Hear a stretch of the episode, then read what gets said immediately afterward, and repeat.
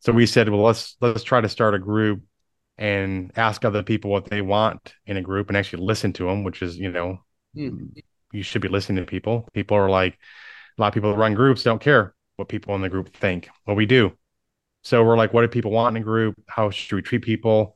Um, how can we structure it to get people into a deal as soon as possible without having all these kind of, you know, unwritten rules that these groups have that are just hindering people's ability to progress.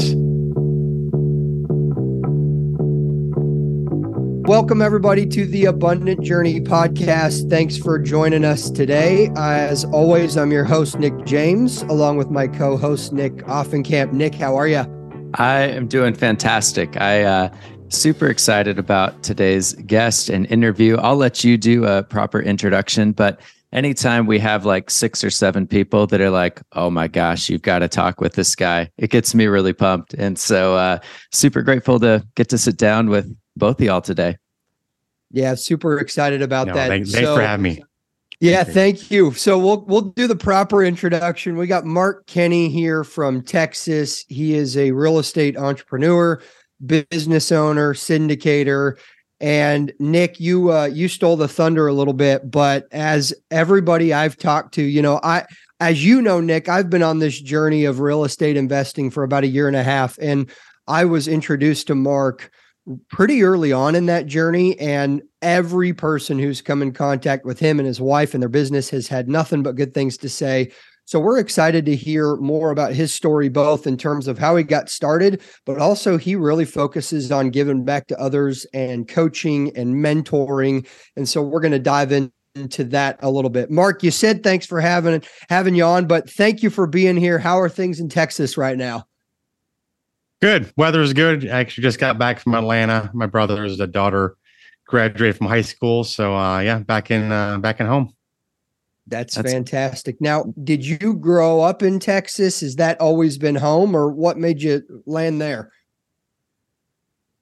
I grew up in Michigan, uh, one of seven kids, and came down to uh, Dallas area for work in '99 and didn't really have any intentions of staying here. And it's kind of like, well, November, 65 degrees, like it's kind of nice compared to Michigan, and everything is new versus, you know, houses we grew up in were like 100 years old. And just kind of uh, over time, liked it more and more and decided to to move here. So we've been down here for quite a while. That's awesome. And that's got to be a bit of a culture shock difference between Michigan and Texas. Freezing winters, I hear, and then uh, going to Texas. I, I, guess that's a good reason to uh, to stay. Now, did family follow you, or just you came down here? No, unfortunately, yeah, I'm kind of one, of those families where a lot of them kind of live in the, the same town we grew up in, and they don't really move. My uh, I have a identical twin brother. He's the one that moved to Atlanta, and then I have five other siblings. They're all in Michigan still. Wow. Now I'm curious, and we love going to the beginning of people's stories. And so you're you're talking about early life with siblings.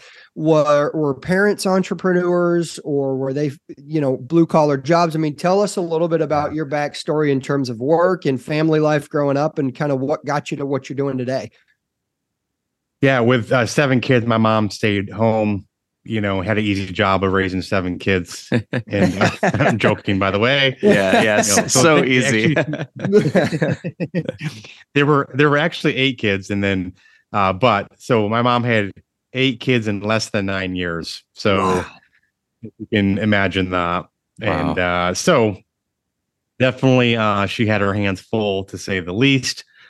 And then when I was uh, about nine or 10 or so, she did start working kind of outside the, the home. But my dad, uh, he was a firefighter, uh, ended up becoming, becoming a fire chief. And then when he was a firefighter, he actually worked at a lumber yard as well, hmm. typically 30, 40 hours a week into a, an additional, you know, 70 hours being gone. So, but not, not, not entrepreneurs at all. Um, there were, there were really no entrepreneurs at all in my, uh, dad's family or in our family growing up or anything like that. It was really more a function of my twin brother and I were like, hey, we don't really like having to pay for everything when you're like 10 years old and not having things. And everyone needs a place to live. So we started looking at real estate when we were still in college.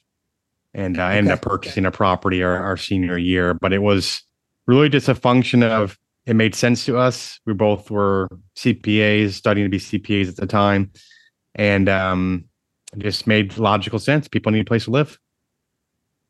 That's Absolutely. fantastic.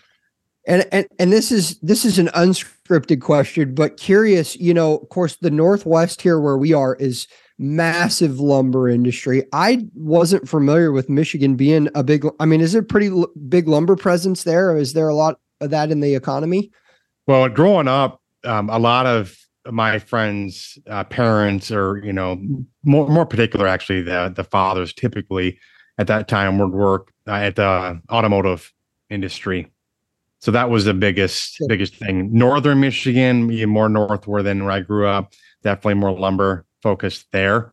But where I was, it was mostly all automotive. We were it basically between Flint and Lansing, and not too far from Detroit, but still, you know, maybe an hour and 20 minutes from Detroit. But that's where a lot of my parents or friends' parents, they would work in Lansing or Michigan, which is about 20 miles away from our small town.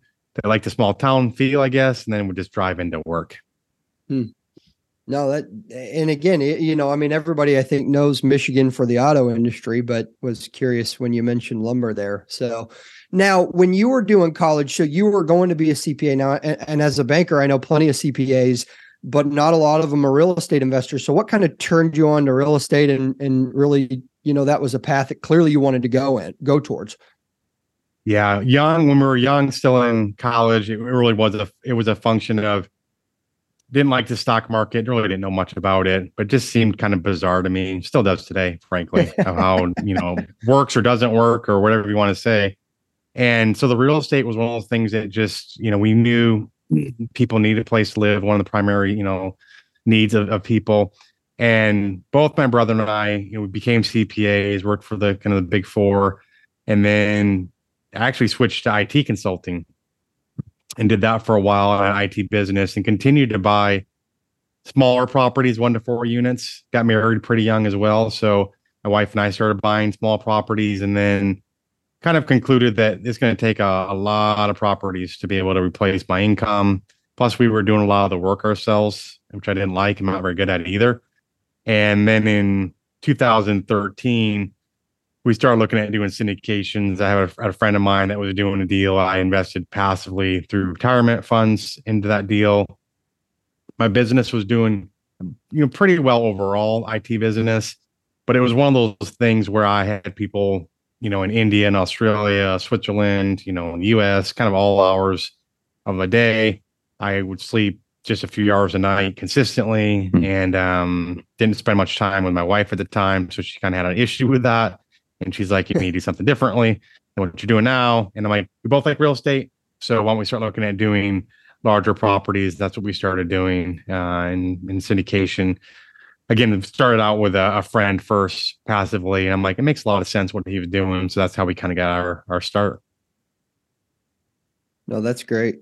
And what um in in terms of the IT when you switched from CPA to that was that uh, your own business you started up?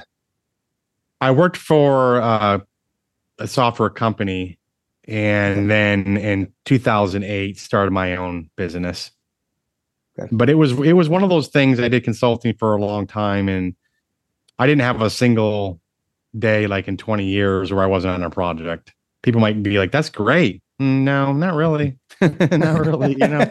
If you're all the time I would I wouldn't turn down on any project no matter what because I'm like you don't know when your next one's coming. You know, yeah. I wouldn't outsource. I wouldn't hire anything out either. So if I could pay someone at that time, probably could pay them, you know, 10, 12 bucks an hour to do some admin stuff for me. I'm like, well, I can, I'm capable of doing that. Why would I pay somebody to do it? So just a bad, uh, mindset as far as in, in being naive as far as what it takes to really run a business. Yeah. Were you able to ultimately sell that business and No, uh, not really. We had a software we built that actually is still being used today by a Fortune 100 companies. Pretty ironic. And then we had some other companies using it, but we just we just told them, hey, we're not we're not building this out anymore. I just it wasn't it was all 1099 contractors. sure? So I did I did some large projects, but it wasn't like I, I hired people internally. Had you know 30 people that were on payroll or anything like that. I would just get a project, hire 1099 contractors, and the project was done. You know the their their contract be done. Right on. Well, circling back real quick to the beginning of your real estate career and buying the one to four um, units at first and just kind of growing your portfolio that way. I mean, were you doing uh, house hacking or how were you uh, financing most of those kind of deals that early on in life? Yeah, looking back at it, I mean the the first deal we we bought was like thirty two thousand dollars for uh it was a three unit in our making, hometown. Making me so, so jealous. yeah, no, me too. Yeah. It didn't didn't cost a lot to put down. Really, we saved up sure. some money. We're able to put money down on that, and then um, we both started working jobs and lived at home. So you know, we saved money that way. And again, some of these deals we were buying were were pretty low as far as price point. And then we had a we bought a uh, we bought two or three deal three deals actually on a kind of a land contract, you know, seller finance type option with a guy in town, and we put barely nothing down on those deals. So that was that was helpful. And was your CPA education, do you think, pretty helpful as far as having eyes for those kind of deals and getting creative with financing? Or where did you start to learn some of those skills? Did you have a, a mentor at that point? Yeah, and um, the financing piece was we just went to banks, so it was kind of basic, if you want to say being okay. a CPA, I think, you know, or you don't have to be a CPA, but liking numbers or being pretty detail oriented is definitely a good, good quality. So if you, you know, you don't have to do that, maybe someone on your team does that. That definitely helped as far as analyzing deals. But we had the answer to your question, we had no idea what we are doing at all. We are just like, and you know, we had a there was a local real estate agent guy that uh, really cool guy. Um, he was really the only one in our hometown doing commercial at all.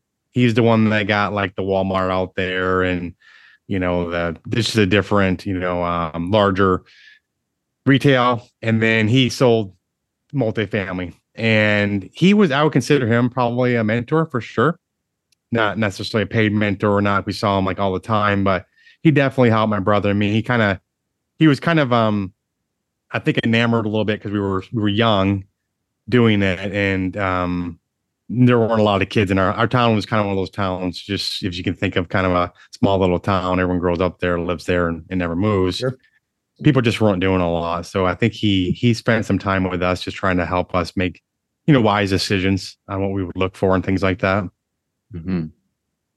yeah that's awesome and then um so you'd started uh with multifamily and real estate in Michigan, and then I imagine kept that up as soon as you moved to Dallas area. Or did syndication we start did. even before yeah, getting into Dallas? No, they did not. No, we came down to Dallas and started buying small properties here as well. And it was yeah. the pricing was more, and plus as you get older, you know, everything goes up, right? Sure. So it's kind of like, man, now um, it's going to be saving money for you know, three years to be able to buy another place. I'm like, just gonna run out of time. you know, I don't have enough time to to live in order to buy what I need to buy. So uh, we started buying the small properties that way, and then again in 13 is really when we looked at started looking at syndications. Yeah. And so you, you mentioned you'd started um, passively. How many passive deals did you do before you uh, decided to to take it on yourself is um, being a a three. Okay. A three passively. Right on. And about how big were those projects that you were part of originally as passive? Uh, the first property I was in was like 116 units. Then one was like 74 units downtown Dallas, so a really good location. Yeah. And the other one was like a 400 unit deal in Texas. Yeah. So what um I mean, I imagine you did well on those, especially just given the area and how much everything has uh, continued to grow in uh, Dallas Fort Worth. Um, but what for you made you want to make the switch from being on the passive side to actually leading the deals? It was really more uh, the the time aspect of it. You know, I was so ingrained in my IT business and just I'm working just silly hours, and that's when my wife's like, this just doesn't work out. It's not working out when you're doing that, you know. So it was really kind of more an ultimatum. And since my wife, you know, Tamiel liked uh, real estate as well, I said, you're gonna have to help me uh, in the business, and which she did. Not not so much initially, but we started thinking about the family. She definitely helped tremendously. But it was really more of a function of, is this the way I want my life to be? Because I'm kind of like, you know, I came from a consulting background. I mean, you know, 75 hour week was a light week. Mm-hmm. IT business, you know, 80 hours, 85 hours was like just the norm. 90 hours plus was not unusual. And I'm like, this is the way life is. And then you look back and go, man, this is really the way life is. And I had, yeah. I had two kids, two yeah. kids uh, as well. Uh, you know, I did, I did actually spend more time with them because um, I'm like, oh, they're going to be only a little so long, and then you know they'll be gone, which is now happening. Right, my son's 18, my daughter is almost 16, and uh, well, so I did spend time with my kids, and basically didn't spend time with my wife because I had no time. Yeah, sure. Yeah, and I, and and I want to back up a little. Maybe you maybe you said it and I just missed it. But did you move from Michigan to Dallas to do real estate? And and if that's the case, I mean, I just want to understand the thought process behind that because most people don't even jump into real estate because there are some pretty serious fears of risk or potential downfall. But you know, if that's the case with you moving across country, I mean, what was the thought process behind it and, and willingness to move forward? Yeah, I moved here for work, really, for an IT job. Okay. Okay. And then I was doing contracting work at a pretty large IT company here. And uh, it was, for me, I was very reluctant to move just because, you know, close knit family. We used to kind of hang out all the time. Identical twin brother that was in Michigan. And, but my wife's kind of like the type, I mean, I could tell her pretty much tomorrow, hey, let's pack up and we're going to move to wherever. And she's like, okay. You know, it's kind of the way she is. It's awesome. That's the way she is. She likes the adventure. Yeah, yeah, no doubt. Uh, speaking of adventure, I mean, there's a an inherent risk in even though the hours were non-ideal with the consulting firm and business that you were running, um, switching to go full time into uh, large multifamily syndication and being the first time that you're leading deals like that. Um, huge risk, no guarantee that that's going to work out. And so, what was your approach to risk, you and your wife? I mean, having been in the real estate game as long as you were, did it feel like you knew it was going to work out, or were you uh, shaking in your boots? no, bit? I didn't. Yeah. Uh, yeah, I did not know it was going to work out. But uh, if you want to say, fortunately, I having the IT business, I could definitely scale back certain pieces and work less hours, which was hard for me because I'm like, oh, I'm losing money, right? But not working. And so that's kind of what I did. When we got to three deals through a syndication, you know, with the acquisition fees and things like that. I'm like, okay, we did those three deals. We're we're we're pretty good for now, and we got them pretty pretty short period of time. So it looked like things were starting to kind of get some momentum. And then I'm like, we could pretty much live for a couple years if we had to without really working. So, mm-hmm. and I knew I could always go back to IT. I mean, I pretty much picked the phone sure. up and you know contacts I had, but it is so it wasn't like a, a cold turkey quit my job, have no money coming in. It definitely was a drastic reduction. You know, probably went 75%, then 50 and 25, and then pretty much down to zero. But it was a pretty short period of time that I went from, you know, the IT income to to 0 mm-hmm. But you'd set up a good safety net in terms of being able to make the jump of both having some good savings as well as knowing that if you needed to ramp back up on the IT side, you'd have the ability to do that. Which that's exactly right. I did. Yeah, that's awesome. I think that helps. Uh, that's one of the biggest questions that we get as we're talking with people is just, all right, I want to, I want to make the jump uh, into real estate investing, but I've got so much security with my stable income. It's uh, it's a huge barrier for a lot right. of people. Um, so I'm always curious how it, it uh, is. And I would say, don't. I wouldn't do it lightly. You know, I really wouldn't. I know people that we've had even people we coach, you know, in some cases, in my opinion, probably leaving their job too early. To me, if you have a you have a wife and kids, you better make sure you're much as possible set before you start just, you know, oh, this is a dream of mine, but no money coming in. Because it could take you, you know, probably minimum six months to go get a deal. Minimum mm-hmm.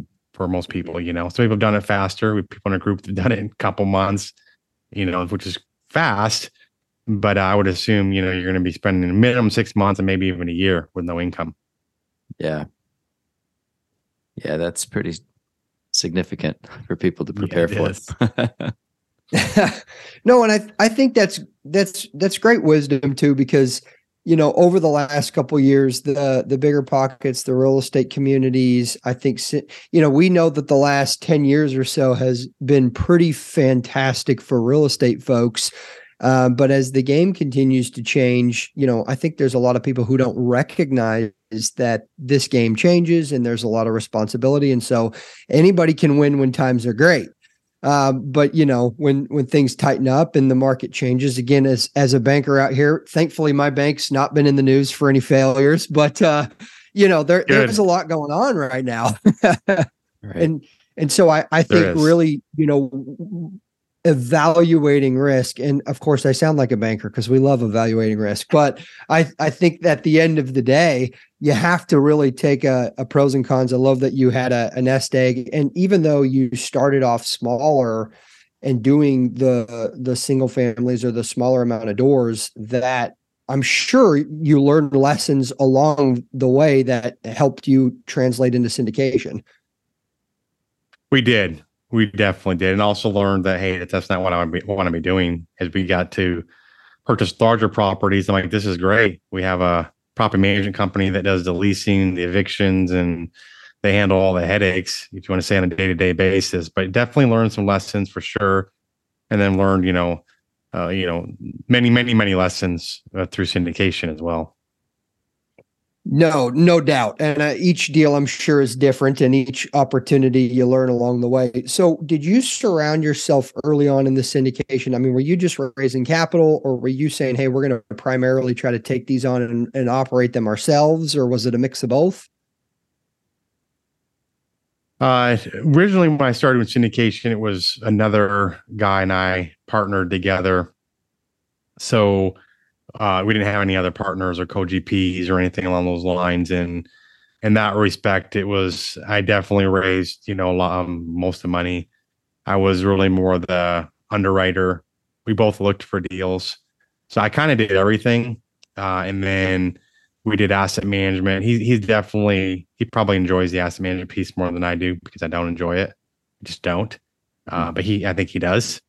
So um pretty much worked in every area of the deal. First for several deals anyways. Yeah now, go ahead, Nick. No, go ahead. You had. Well, and I just was going to ask. So, fast forwarding to today, you have a definitely a large coaching and mentor program. So, one, I want to hear kind of how that came to be, but also, I mean, when you set out to do real estate syndication, was that always the thought in your mind of, hey, we're going to build out a program to teach others how to do this, or was it, hey, we're we're just looking for passive income for our family and to scale back to 70, 80 hours a week? Oh yeah. Uh actually it was I had no thought whatsoever ever when I started out doing syndication of ever doing coaching or mentoring or anything like that. Like zero. Uh it was really one of the a function of, you know, we were already syndicating deals and then just through some circumstances of you know, there were some other groups out there and things like that. And my personal opinion, some pretty bizarre things that they do, pretty bizarre behavior, my, my opinion um, the way they treat people in the group, the way they try to put rules. And I'm sitting there going, this is like the the silly to me. Why would somebody I'm paying try to dictate who I can partner with or try to take all these extra fees from from me and things like that? So that was kind of what we were dealing with. So we end up leaving. We were in a group. We end up leaving the group, and uh, even at that time, we're like really slow playing it. Like, hey, let's do some webinars here and there, or then let's do a meetup, and then a, you know one day event, two day event, and then both my wife and I just kind of fall in love with it, and our whole group, you know, as far as it's called the family syndication group, so it's more of a family vibe, people trying to help each other. And we looked at other groups. We even when we left the one group, and we're all like, we're just like, man, there's it's just kind of weird to me what was going on. So we said, well, let's let's try to start a group and ask other people what they want in a group and actually listen to them, which is, you know, Hmm. you should be listening to people. People are like a lot of people that run groups don't care what people in the group think. Well, we do. So we're like, what do people want in a group? How should we treat people? Um, how can we structure it to get people into a deal as soon as possible without having all these kind of you know unwritten rules that these groups have that are just hindering people's ability to progress. So we we don't have rules like that. We don't have the the you know the mandates, if you want to say, that other groups have. But it was really let's work together as a team, work on those areas that you're good at, that you like to work on, and maybe don't work on those areas that you're not good at, don't like to work on either. And then you can still become very successful as a syndicator without having to do those other other areas that uh, you don't want to do. Love that. And so that's the the family syndication group, and is that fall, obviously falls under the umbrella of Think Multifamily. Um, how do you have that structured? Is Think Multifamily like your whole uh, business as far as everything that you're doing with investing and the um, the coaching, mentoring? It's uh, Think Multifamily is really more of the the coaching, mentoring okay the investing piece there we have a separate separate company for that that as far as uh, that we invest in but when we push a deal out it's it, it is under the think multifamily brand got it. That's awesome. And when did you start up think multifamily? Uh, you mentioned it started slow doing some webinars but about when when would you say it, it took formation? 2006 yeah 2016 okay. Amazing. And was that mostly with uh, local people in the Dallas Fort Worth area that you were connecting with that were joining in, or did you? Was. Okay. Yeah, it's changed a lot. So now we have people kind of all over the the place. But yeah, definitely initially it was in the Dallas area, and I think even back then, you know, it was a little little less social media really being used and things like that. It's still being used a lot, but not like it is today. So most of the people were people we met at meetups locally uh, here. We weren't really advertising or anything because we really weren't trying to that time really build anything that was big or substantial. I guess if you want to say, just kind of more kind of more into that, but mm-hmm. local, and then now we have people kind of all over the country. Yeah. And you mentioned, um, I don't know if this is still the goal, but at least uh, one of the things you just mentioned was a, a, primary goal was to get people into a deal as quickly as possible.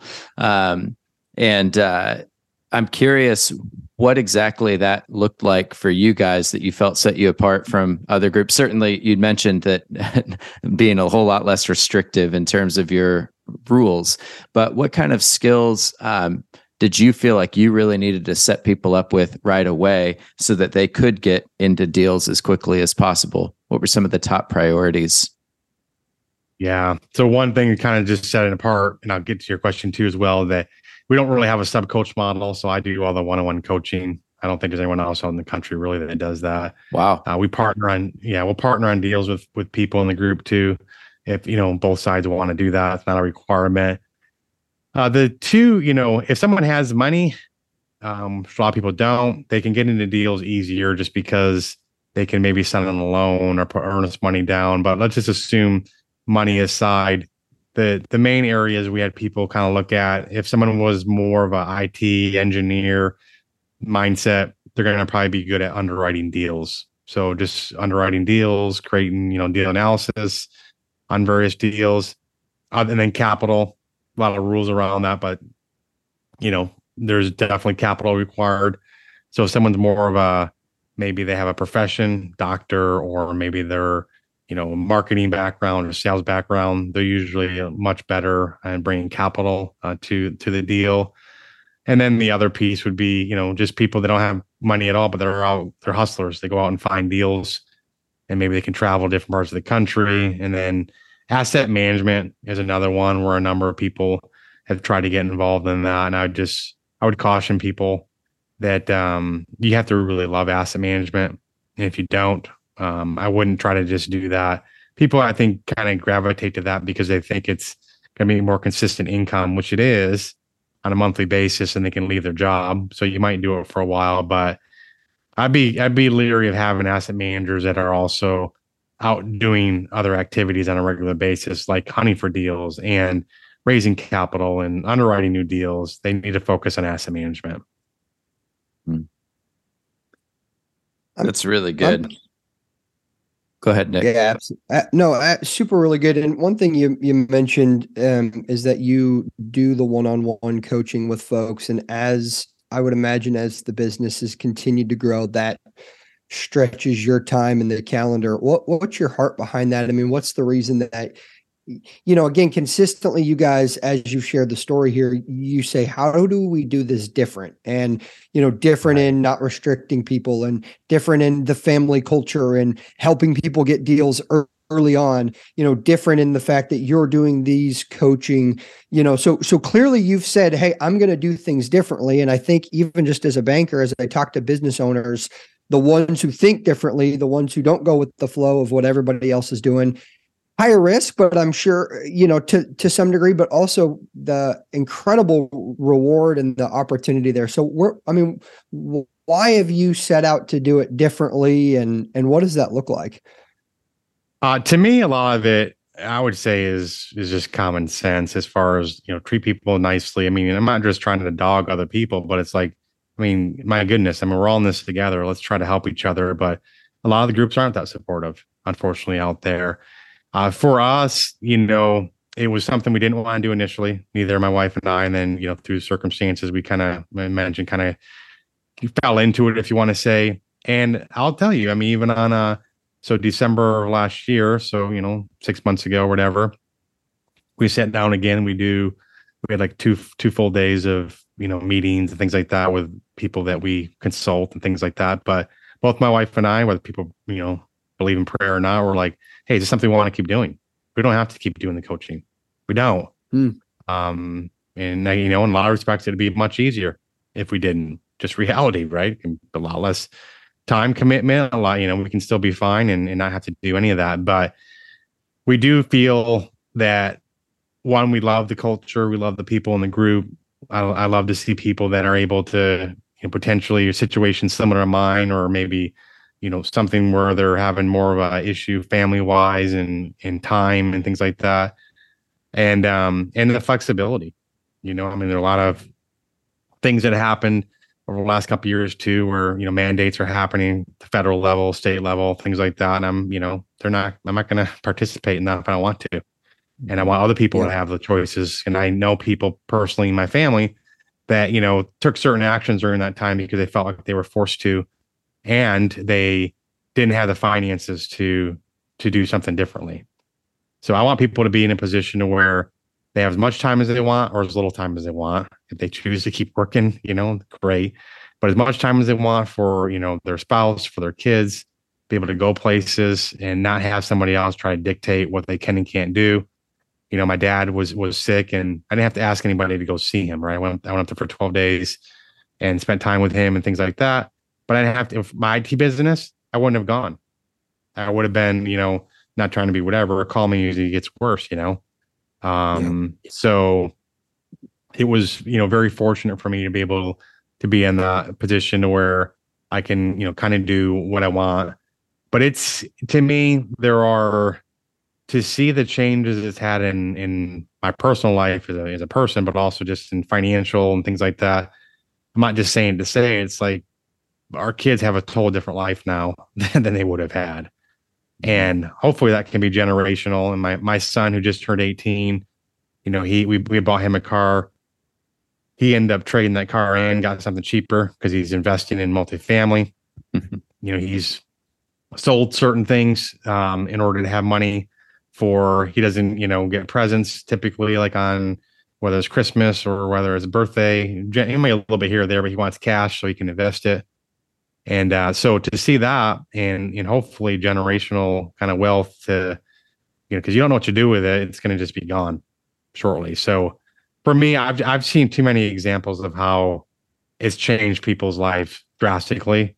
And it's not, you know, it's not just my wife and I. Yes, we started the company and, you know, things like that, but it's also just the people in the group that have helped other people as well and we have things that we we talk about you know outside of you know just work right but family issues and things like that. We're trying to add different things to our group as well that maybe you know have nothing to do with real estate. It's all extra though so people you know if they want to complain they shouldn't because it's all here's everything you get but now we're starting extra monthly calls on certain topics we're going to do on uh, next month like on marriage for example.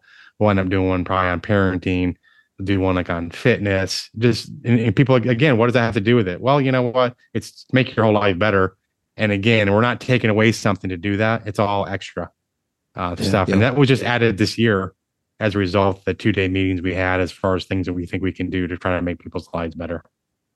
I love that. And I love that your heart's there is to think bigger than just real estate. You know, there's just an understanding that one, it all works together, but also, you know, in thinking forward of, you know, we're more we're more dynamic people than just work and and you know it sounds like the work has been the right. platform to then help you open up toward the other areas of life that's important in that same vein let me ask you this you know i love asking this question and i'm kind of putting you on the spot but what are three lessons that you would want if you could only share with your kids three lessons in terms of money finance investing um, three lessons either you would give to your kids and want to make sure that they know or maybe even our audience who's just starting out and you know not sure what their journey looks like? I mean what what what are a couple of those lessons you'd want to make sure that they understood and heard yeah if it's, if it's just finances i mean there's other lessons i would probably give them outside of just finances the higher priority but with finances um i mean some are probably pretty basic but you want you definitely want um okay so here's what as i get older too um, i wish i would have known certain things right when i was younger but yeah look at people that are the the smart people, right? Bankers, how they, you know, right? They use money to leverage other people, you know, things like that. So I do that on a regular basis now, right? You know, the whole arbitrage, and you know, interest rate spread, things like that. So look at other people that are, you know, been investing a long time and how they invest. They invest in private equity, which they get priority over everyone else, all the other limited partners. And people might say, well, hey, isn't their return maybe a little lower? Well, I don't know. Uh, maybe on paper it is, but if they sit in front of everybody, they're getting paid first. So I think if you look at it from the standpoint of, you know, where can I put my money that is there's risk involved for sure, but less risk involved than the average investment. I mean, I would I would steer away from the stock market 100% personally for me. Invest in hard hard assets, and then it's okay to split up, you know, between cash flowing, and non cash flowing if if you want to, like we own some land, things like that, doesn't cash flow. But I would always start trying to get in a position to where you're looking for more doubles than home runs. Hmm. You're you're working with people that have been there, done that, not someone just because you like them and they're, you know, you think they, they you think they can do it. And look for people that have made mistakes. You know, I'm on my 120th deal now as a general partner. I can tell you yeah. definitely, you know, some mistakes that I've I've made. Um, and then basically having having people that are basically pay for, for pay for people's performance. So when I did IT, for example, I pay extra for people that were better, right? So people think they're going to always save money by spending less, right? I'm going to I'm going to get the cheapest contractor. I'm going to do these things, but hire professionals, pay professionals, um, and then don't don't skimp on that. And I think the end of the day too, it's it's having you know some liquidity to where you can you you know you don't want to spend all your money you know people say oh cash is trash well i, I get that right but um you also want to have cash and the, the other one i would say that it's okay and I, I had a hard time with this it's okay to make a a bad financial decision people are like what do you mean it's like well it's okay for to go, to go buy something that isn't necessarily the best financial decision i'm not saying be you know, blow your money and things like that. But I had the hardest time. I like cars a lot. I, I have since I was a little kid. Well, I was, you know, 49 before I bought a car that I wanted. And mm-hmm. I'm like, you know, is it the best investment? And some I actually have car stuff I do on the business side, but it's one of those things where it's okay to to pay pay for something like that to get enjoyment. Now you'll make sure your enjoyment isn't like hey, this is look at me, look at that. You know, I, I like cars. You know, I don't post them on Facebook. I don't do any of that stuff, but I like them. But why, you know, why you're doing it, you know, and then also, like I said, you know, if you're looking at the house, I would go look at a house, and if you know one house is a little bit more, and people might say, well, that's a little bit higher, and if we couldn't negotiate it down, I would pay a little extra for a house that I want versus one that's like, eh, you know. So I just, I think as as life goes on, it's like, what are you going to do at the end? And if you don't have things you can buy to enjoy things like that not not frivolous Um, but yeah, so try to buy cash flowing deals. It's okay to spend Yep. money a little bit here and there on things that maybe somebody else might argue. I mean, I could argue people go out, I don't drink at all. People go out and spend hundreds of dollars on alcohol. I'm like, what a waste, you Mhm. know? Well, that, that's that's how they get their enjoyment. That's cool. Fine. Some might say, well, it's stupid to buy a car that's going to depreciate. I try not to buy cars that depreciate overall, but if you do, it's like I'm okay with that. I go into it making a, a decision. It's not an emotional decision. It's not really a financial decision. It's more like I like cars, and I'm not going to be like you know I don't get enamored like oh my gosh I'm going to buy the car today. I don't do that either. So do research, Sure. do those things. Don't make the the quick quick investments, and there's always an investment coming along. So don't feel like this is the only one. I've been kind of caught up in that before. People presented different opportunities to me. I'm like, man, if I don't jump on this, I don't know if I'm ever going to have it again. Hmm. Typically, okay, so maybe you miss out on one, but take it slow. Uh, and base, you know, basically make sure you're dealing with people that you trust and people are Yeah. like, Yeah. you really, I trust that person. I don't know. I say I kind of do too, but do you really, really trust somebody? I mean, I had a partner that did some things he shouldn't do, and I trusted him at the time. So just realize you're going to be disappointed. That shouldn't keep you from continuing to invest. And um, but be be cautious of how you're investing and spread it or diversify as much as possible. But I don't think you need to be in 50 different things either. I love that. Awesome. No, thanks. Thanks. Thanks for thanks for the shares on those. And that's that's all super good wisdom. I mean, that was more than three, but uh, I loved every one of them. I, I got to ask. I uh, both my son and I were uh, into cars ourselves. So what what'd you end up getting? Uh, that first one I got uh, was uh 65 uh, Mustang GT. Fantastic. Super I have fun. since awesome. sold that, and I've, I've bought uh in just a few years, just not but for personal too, right? I kind of once I started, you know, I could get you tricky too, right? Once I started, we bought like 14 cars since then, in three years. so I don't know. Be ca- be careful you do it, but that I like the car, but there yeah. there's some other cars. I'm actually working on split window 63 Corvette. Uh, window amazing. now, so Well, maybe sometime we'll have the opportunity to talk offline a little bit more about uh, the car endeavors. That's fun. But um, hey, real quick, how uh, how many people do you have or have come through Think Multifamily and the coaching and mentoring? we have 180 right now with spouses, so so maybe That's awesome. 130 ish. Pretty pretty small. Could deliberately, you know, and I'm not saying right. we won't add all other opportunities, but we're all the one-on-one coaching. That's about, you know, it's a pretty good number. I love how holistic it is in uh, in the way that you're caring for for people in there. Um, of the people that have come through it, um, I know success can be measured in a whole lot of different ways, but in terms of actually, you know, people accomplishing their goals, any sense of like a success rate that you could speak to? Uh, when yeah, we do take it. So we have a survey. So the last stat we took, uh, 74% of the people got into a GP spot in six months or less, um, which is pretty fast, actually. yeah. That's huge. Uh, and it's not 100%. If you took it on a year, it'd be higher than that. And some people, you know, I came into this going, oh, 100% every single person is going to do a deal. There's certain things happen. It could be relationships, it could be sickness.